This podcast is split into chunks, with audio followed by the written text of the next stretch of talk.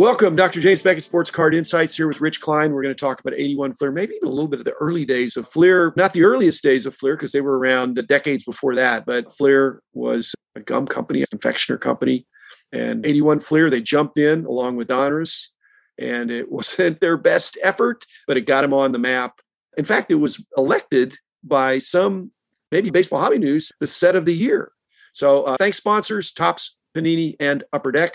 No Fleer. I think Fleer trademarks are owned by Upper Deck now, but also Heritage Auctions, Huggins and Scott Auctions, Mike Stanley Sports Cards, Burbank Sports Cards, CompC.com, where you'll find tons of Fleer cards, and Beckett Media, Beckett Grading, Beckett Authentication, where they're in the marketplace, they're graded. So Fleer, even though it's defunct as a company, it's out there a lot, and they went through the junk wax era. So, Rich, thanks. I'm looking forward to your unique insights about 81 Fleer from back in the day and going forward.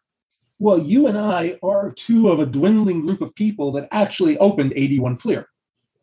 I was a senior in college, and I remember opening them and saying, these aren't bad. They were easy to sort because they were done by teams.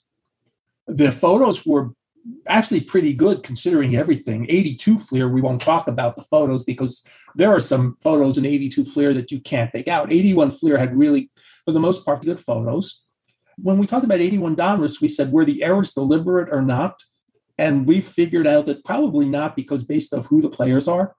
Well, 81 Fleer is a little more problematic because many of the issues were the superstars. There were also other issues that had nothing to do with superstars. There were fingers on cards, and you had wrong position for somebody like Stan Poppy and reverse negatives and things that were just missed. Kurt Bevacqua, I think, has an interesting issue. And so there are some players in 81 Fleer, just like Donruss.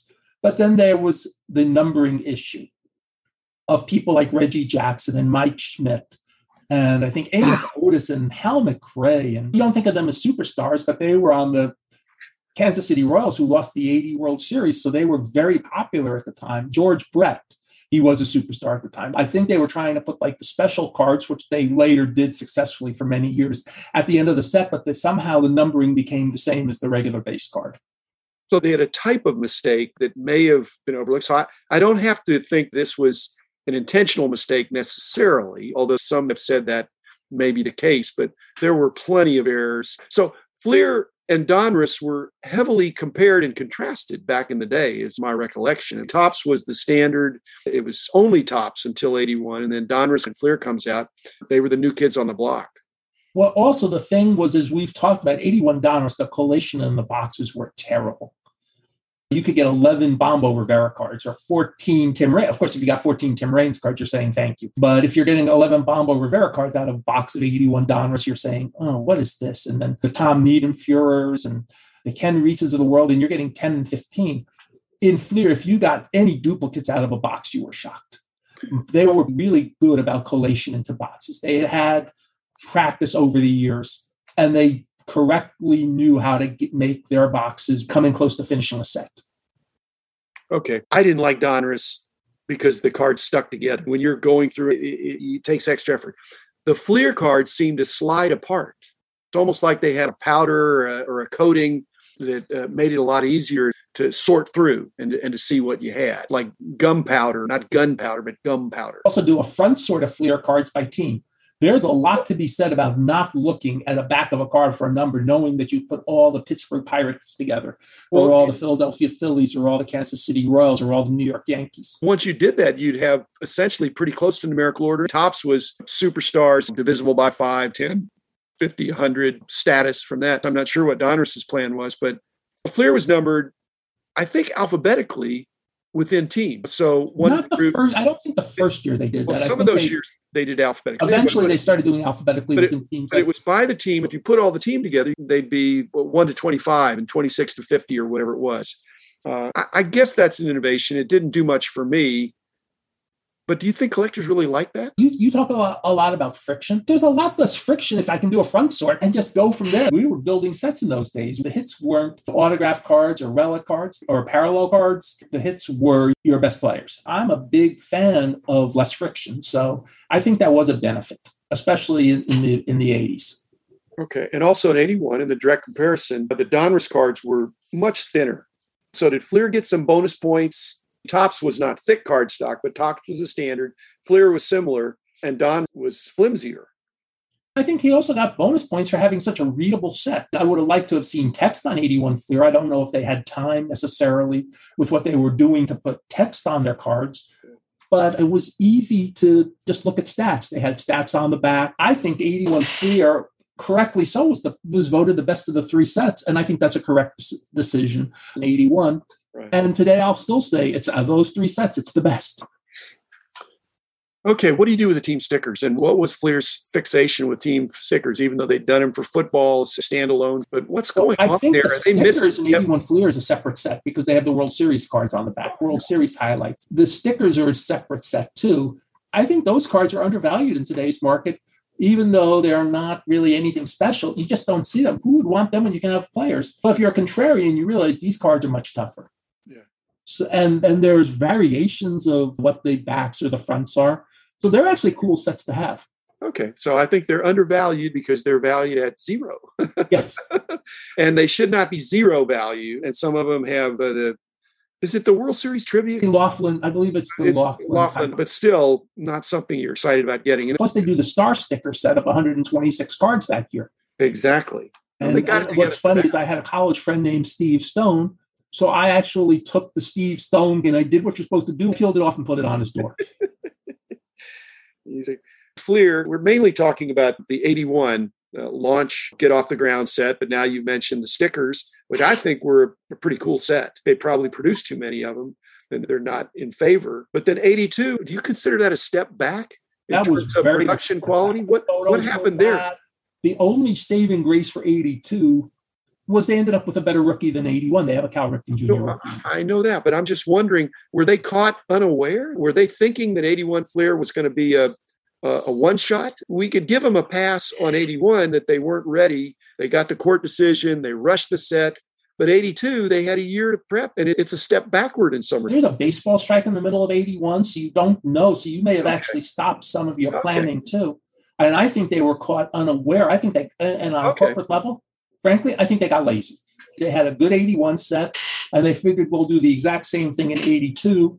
Both Topps and Donruss took it up a notch in 82, and they really didn't. It took till 83, 84, 85. The designs are much better. But 82, I think they took a major step back and realized we got problems. 83 Fleer is a very attractive set. 84 Fleer is a nice-looking set. Then they started really moving upwards, 85, 86. By 87, they have the best of the base sets.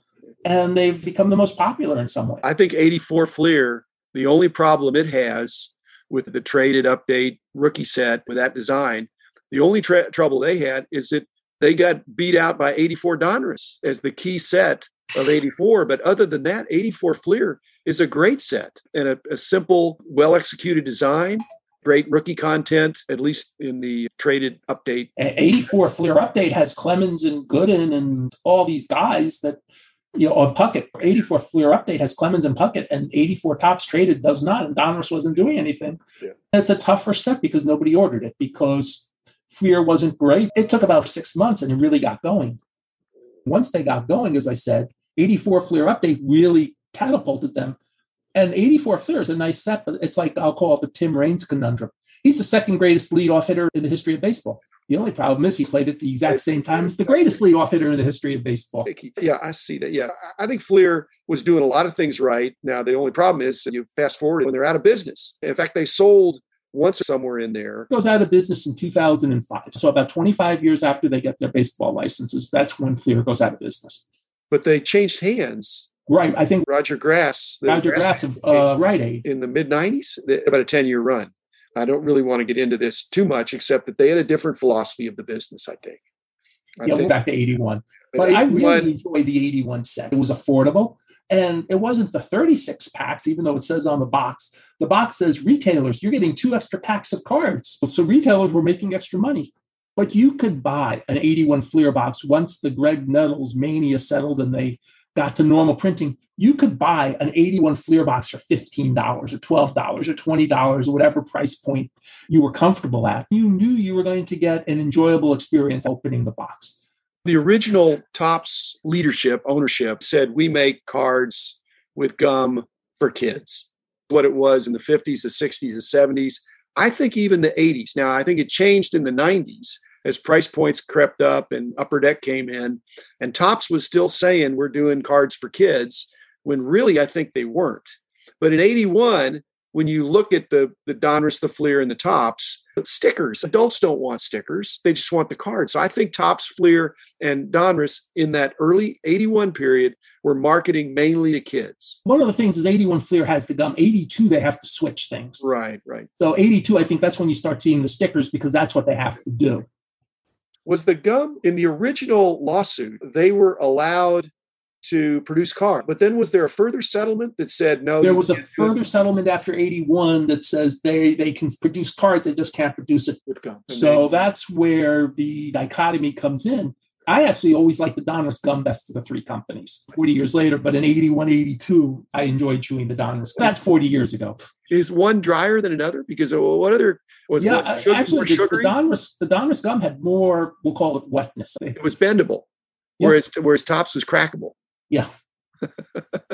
Not crack in the now sense, but 81 Fleer is also interesting because as we pointed out some of the superstars and we talked about the fingers, but there's some of these really weird variations, little fingers on the backs of some of the cards.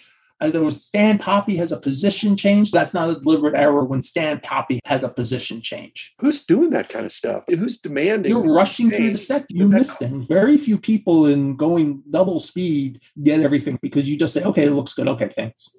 Well, if you're not proofreading, you missed it. From the stamp collecting, error cards were a bigger deal back in the day, even if it was a common player. And plus, error cards were huge. The DMV was just beginning to really begin in 81 again. Because we had the 79 Topps bump wills that really drew interest back to variations.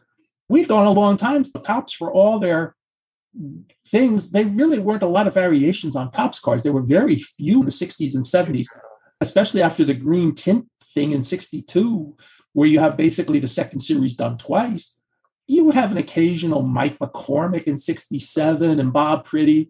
And there are four guys, including Euchre in 66 with no trade notations and white letter, yellow letter, and two cards in 68.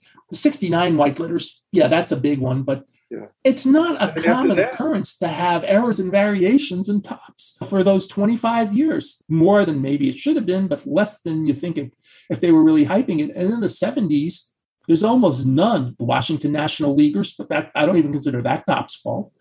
And then bump wills in 79. There's not a lot of things going. How about a shout out to Ralph Nozaki, one of the original error and variation guys, even before you, before me too, who was a resource. Because this predates the monthly magazines when I was doing the annual books. And that was tough running down all those variations. And if there's two versions, which one is tougher? And if a dealer bought early cases or late cases, they didn't know. Whatever they had, they thought was the card. But then later you'd find out, no, you got the early cases, and that was much tougher. Nozaki is still around today. Yeah. He's still in the Chicago area. In fact, he's the music director for Me TV Music, which you can actually hear on any internet radio station. Ralph, he was a smooth jazz disc jockey in Chicago for 30 years. Before that format came. Ralph has done quite well. And if you ever go to his website, he shows, I forgot if it's under Rick Odell or Ralph, but he shows photos of him in both worlds. I don't think I ever met him.